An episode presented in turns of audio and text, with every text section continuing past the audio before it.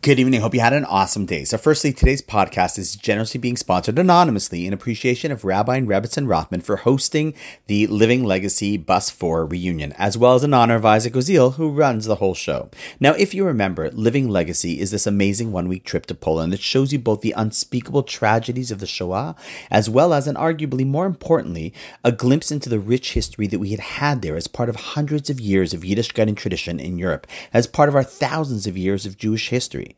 However, I was thinking how appropriate the dedication is specifically today for this trip because today is also the first day of the Jewish month of Av, the month in which we have Tisha B'Av, the ninth of Av, which commemorates the destruction of both our temples in Jerusalem and as a result our endless years of exile out of Israel, along with all the tragedies that those exiled caused, such as, and not limited to, holocausts, pogroms, crusades, and in many ways, the real challenge of remembering Jewish tragedy is to remember it, honor it, mourn it, but not to be defined by it. That's actually a challenge that Jews to this very day face. See, when we remember the temple destructions, we are meant to remember the loss, but not to resign to it as our endless fate. We remember what the glory of it was before that, and we strive to merit recreating and rebuilding it. We mourn what was lost, and through that, hopefully find motivation in trying to reclaim it.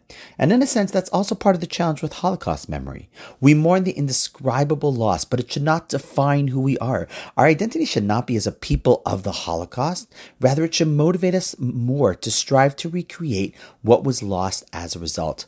The weakness of Jewish community comes when the strongest identity marker of a Jew is one who remembers our history of being murdered and not remembering that which we are truly defined by, the pure, the devotion of our ancestors who are the reason why we still exist, why we never assimilated, and why we are still connected to our ancestors and past despite all the challenges. That, my friend, is one of the primary reasons for why we remember the tragedies of our past. So we reclaim our connection to the glorious past that once was before that, and that we hope to return to it to this very day.